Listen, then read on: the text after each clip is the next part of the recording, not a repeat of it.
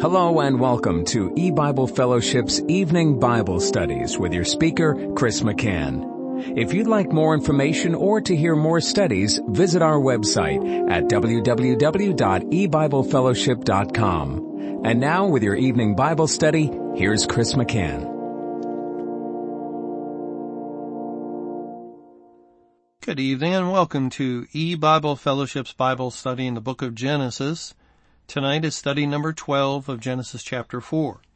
And we're going to read from Genesis 4 verse 11 through 15. And now art thou cursed from the earth, which has opened her mouth to receive thy brother's blood from thy hand. When thou tillest the ground, it shall not henceforth yield unto thee her strength. A fugitive and a vagabond shalt thou be in the earth.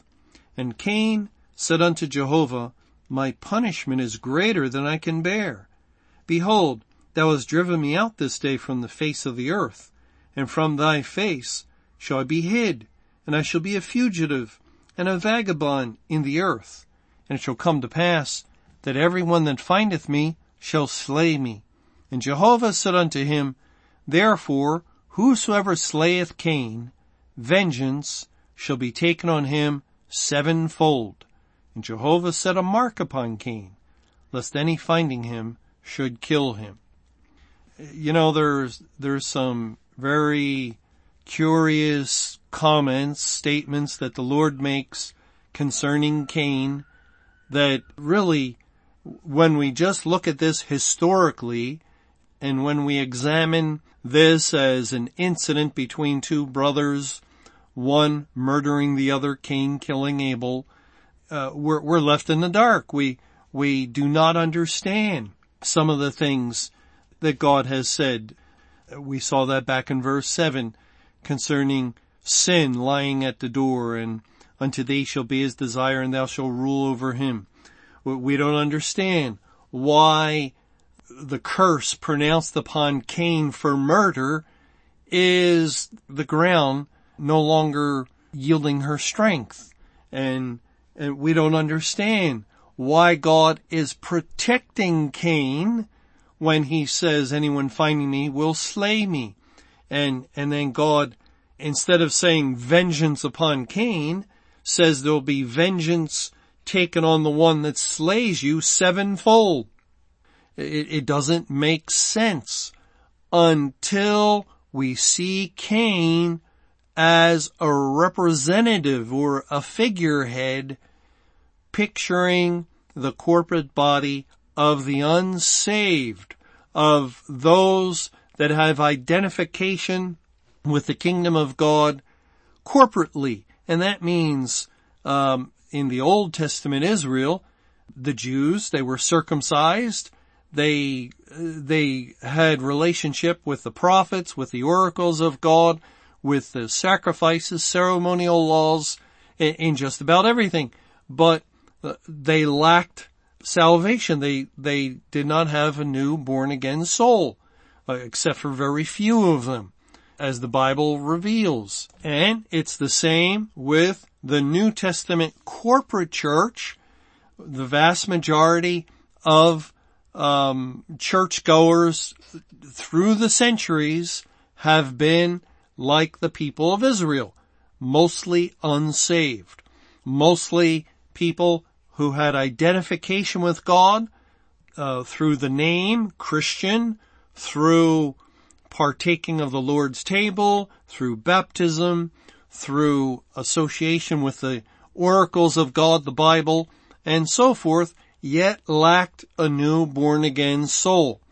Cain represents these. Abel is a picture of those elect that uh, also had that outward identification with God.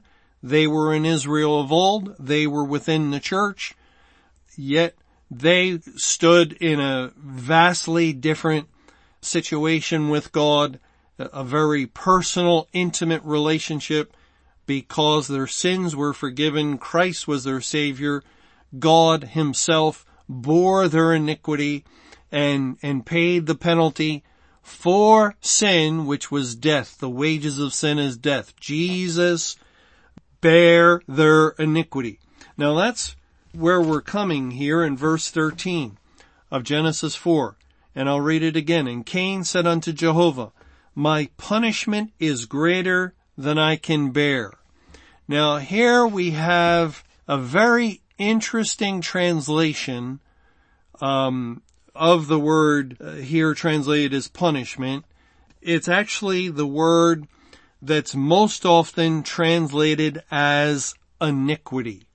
It, this word again and again and again is translated as iniquity, and iniquity is sin. So literally, literally, Cain is saying unto Jehovah, my iniquity is greater than I can bear. And the translators struggled with that and they thought, well, you see, God is, is cursing him. He, he's done wrong. He's committed murder. And, and so it, it just makes more sense in the context to say his punishment is greater than he can bear. And they're correct in a way. I wouldn't say this is uh, a wrong translation. It, but there's more to it once we understand the word iniquities involved. Uh, let me show you what I mean. Let, let's uh, go to Psalm 51 and we'll find this same word, this same Hebrew word. It, it's 5771 in Strong's Concordance. Um, it's, it's found in Psalm 51 three times. Psalm 51 verse 2. Wash me thoroughly from mine iniquity and cleanse me from my sin. In verse 5, Behold, I was shapen in iniquity and in sin did my mother conceive me. And in verse 9, Hide thy face from my sins and blot out all mine iniquities. And there, there's a number of verses we could go to, um, in a, in a similar vein. They're saying the same thing. And of course, David has sinned. He, uh, slew Uriah the Hittite with the sword of the enemy. He murdered him. And he's crying out to God concerning his sin, his iniquity. So iniquity means his wrong, the thing he has offended against God, transgressed the commandment of God. And, and so three times this word iniquity and Cain committed an offense. He did commit iniquity. And you see, when he says, my iniquity is greater than I can bear. I suppose you could understand it in one way that the weight of guilt of his iniquity, his sin is pressing down upon him and uh, no, no, that, that is not fitting the mindset of Cain that we've seen already when God comes to him and says, uh, where is Abel your brother?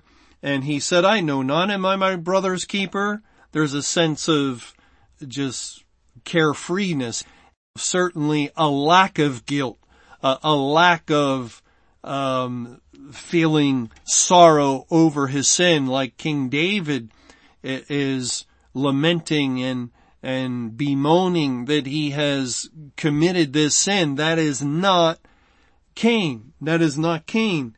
No, no, Cain is concerned about himself. Cain's worried about what God is saying concerning tilling the ground and it not yielding its strength. Uh, he, he's very self-centered and he feels no remorse, as far as we can tell, for slaying his brother. It's all about himself and, and his own concern with himself. Now, the, the same word, again, 5771 in the Hebrew, that David speaks of his iniquity is also translated as iniquity in Isaiah 53, beginning in verse 5, and Isaiah 53 is a messianic chapter. The, the whole chapter is referring to the Lord Jesus Christ, the Messiah, who paid for sins at the foundation of the world and who will one day enter into the world. In verse 5, but he was wounded for our transgressions, he was bruised for our iniquities. The chastisement of our peace was upon him, and with his stripes we are healed. All we like sheep have gone astray. We have turned everyone to his own way, and Jehovah hath laid on him the iniquity of us all. See, that's from the perspective of the child of God, of the people that God has saved, of all the company of the elect, that great multitude, perhaps as many as 200 million. Our iniquity was laid on him. It was laid on Christ. It says in verse 11 of Isaiah 53, He shall see of the travail of his soul and shall be satisfied. By his knowledge shall my righteous servant justify many, for he shall bear their iniquities. The word bear is the same word in Genesis 4:13. My punishment is greater than I can bear, or my iniquity is greater than I can bear. You, you see what God is doing or, or what the Bible is telling us concerning the Messiah. Jehovah has laid on him the iniquity of us all. He shall bear their iniquities. Jesus was bearing the sin of all the elect. But what about all the rest of the people? What about every, every other uh, person? There's billions of people. Jesus didn't die for the sins of every human being, for the sins of every person in the world, like some uh, who have a completely other kind of gospel teach. No, the Bible's clear that many will perish in their own sin. And, and who will bear their sin? The answer is each one of them themselves. Cain is speaking a truth. He, he is declaring a very important thing. My iniquity is greater than I can bear. He's laden with his own iniquity. All of his sin is laid upon himself because he had no savior. He had no one to take his sin. There, there was no, um, imputing righteousness to him because he, he had no one to first die for his sin to cleanse him and wash him. He's not cleansed. He's not washed. He, he's heavy laden with iniquity. And, and therefore, because this is the end of days, it's the time when God comes to bring his wrath upon sinners who are bearing their own sin. God sees their sin. It's upon them. And when Jesus was laden when, when the sins of his people were laid upon him, then God smote him. As we read earlier, God wounded him for our transgressions. God punished him. Christ died and shed his blood. Without the shedding of blood, there's no remission. Christ shed his blood for his people at the foundation of the world. It's the only way Abel could have been saved because if um, Christ shed his blood in 33 AD, then there was no blood shed for Abel uh, here early on at the beginning of the world, the first couple decades or three decades into time. There, there has been no shedding of blood. Without the death of the testator, you cannot have an inheritance. You cannot grant heirs salvation. The testator, Christ, first has to die. Then you can put into effect the will and, and that would involve the resurrection of the soul first off and then later at the end of time the resurrection of the body.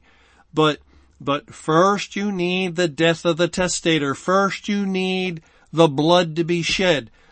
That's why it is absolutely essential to the true gospel of the Bible that we understand that Christ died first. He's the firstborn from the dead and that death occurred at the foundation of the world. It necessarily had to. There's no way of rightly understanding the entire Old Testament and all the saints therein, Noah finding grace in the eyes of the Lord, or Abraham, or whoever you want to name, that could not have been saved without the death of a testator, without the shedding of blood, without Jesus being the firstborn from the dead, and being declared the Son of God, and, and, and so on. There's actually an enormous amount of biblical evidence and that has confirmed this teaching of the Bible and, and anyone, uh, kicking against the prick or fighting against it is fighting against God. He's fighting against the Word of God, the Bible. But anyway, without Jesus dying and bearing the sin, the iniquity of his people, uh, through his act of doing that, now Abel bears no iniquity. And, and all the saints of God bear no iniquity. But for the rest of the people, they bear their own iniquity. Cain was bearing his own iniquity.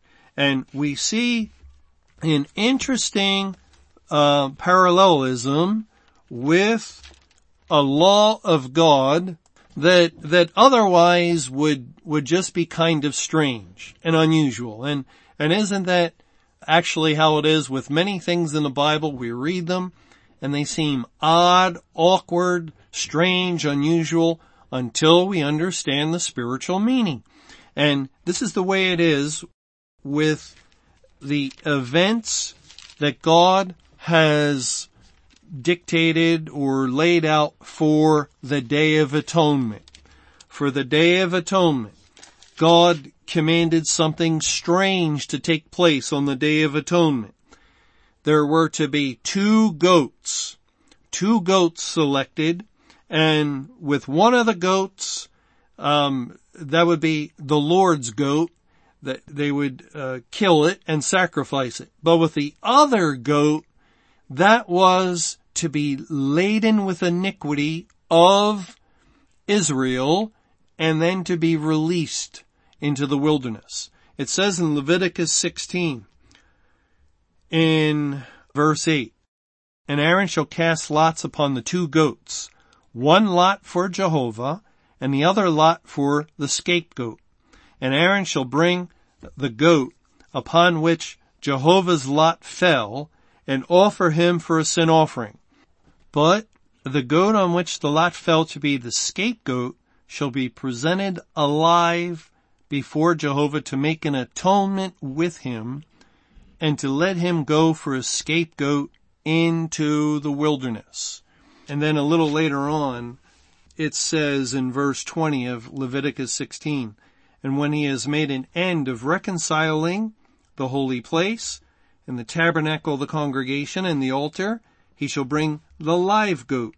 And Aaron shall lay both his hands upon the head of the live goat and confess over him all the iniquities of the children of Israel and all their transgressions in all their sins, putting them upon the head of the goat and shall send him away by the hand of a fit man into the wilderness and the goat shall bear upon him all their iniquities unto a land not inhabited, and he shall let go the goat in the wilderness. Isn't that unusual? Now the one goat, the one goat that becomes the sin offering, um, we, we, can understand that because the Bible's full of sacrifices and, and each sacrifice was a picture of the sacrificial Lamb of God, the Lord Jesus Christ. And, and, and so with the picture of the goat that was killed for the sin offering, we see Christ as he was revealed in Isaiah 53 bearing the iniquity, dying for his people, smitten, afflicted, etc., for his, his elect whose sins he was bearing. So that goat, um, clearly pictures Jesus bearing the sins of his people.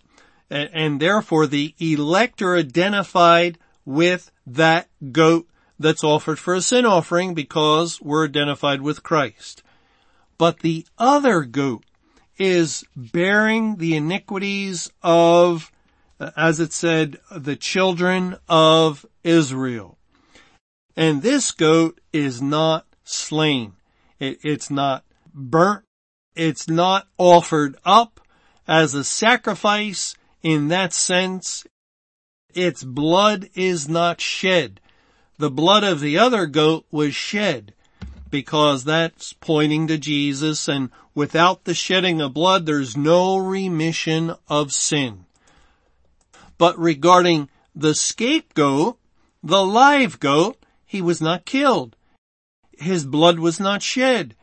And because of that, he is a picture of the unsaved who must bear their own iniquity. And see, they don't have Jesus bearing their iniquity, dying for their sin. They must bear their own. And so they're brought to the wilderness and released. Now isn't that uh, again, th- this whole picture seems strange and, and odd. Why release a goat representative like Cain? Where was Cain going? Well, he was being driven out. Thou hast driven me out this day from the face of the earth. And what better pictures being driven out like that than a wilderness? A barren land, a desolate land, a land not inhabited. And, you know, the word goat, the word goat is found in a couple of very interesting places and I never recognized this before, but in Isaiah 13, and Isaiah 13 is the burden of Babylon, wherein God says in verse 9, Behold, the day of Jehovah cometh, cruel, with wrath and fierce anger, to lay the land desolate, and he shall destroy the sinners thereof out of it. And then he says in verse 10, For the stars of heaven and the constellations thereof shall not give their light. The sun shall be darkened in his going forth and the moon shall not cause their light to shine and will punish the world for their evil. So clearly judgment day and, and uh, going on, uh, God again, this the burden of Babylon. The Babylon's judgment is a picture of God punishing the world. It says in verse 19, again referring to Babylon, and Babylon, the glory of kingdoms, the beauty of the Chaldees' excellency shall be as when God overthrew Sodom and Gomorrah. It shall never be inhabited, neither shall it be dwelt in from generation to generation. Neither shall the Arabian pitch tent there, neither shall the shepherds make their fold there. Then in verse 21, but wild beasts of the desert shall lie there, and their houses shall be full of doleful creatures, and owls shall dwell there, and satyrs shall dance there. Now what's a satyr? What's a satyr? A satyr is a goat. It's the same word. It's the word translated goat in Leviticus 16 where you take a goat and you release it into the wilderness. This is the goat. And where will that goat be found? When God punishes the world, when God darkens the sun, and, and when the day of the Lord comes, then Babylon will turn into a desolate place where you will find goats. Goats will be wandering the wilderness. You see the picture, the, the picture that starts with Cain and, and it ties into the unsaved bearing their iniquity. That's what the goat's doing out there in the wilderness. He's released. You see, the, the judgment of God is not suffering in hell forever and ever burning and experiencing wrath without end eternally. No, No, we understand it's a spiritual judgment. A spiritual judgment that God has brought. Isn't it interesting that the Lord Jesus spoke a parable regarding separating the sheep and the goats.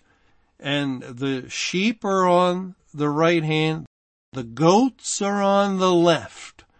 And Jesus says, depart from me. Let, let me read that.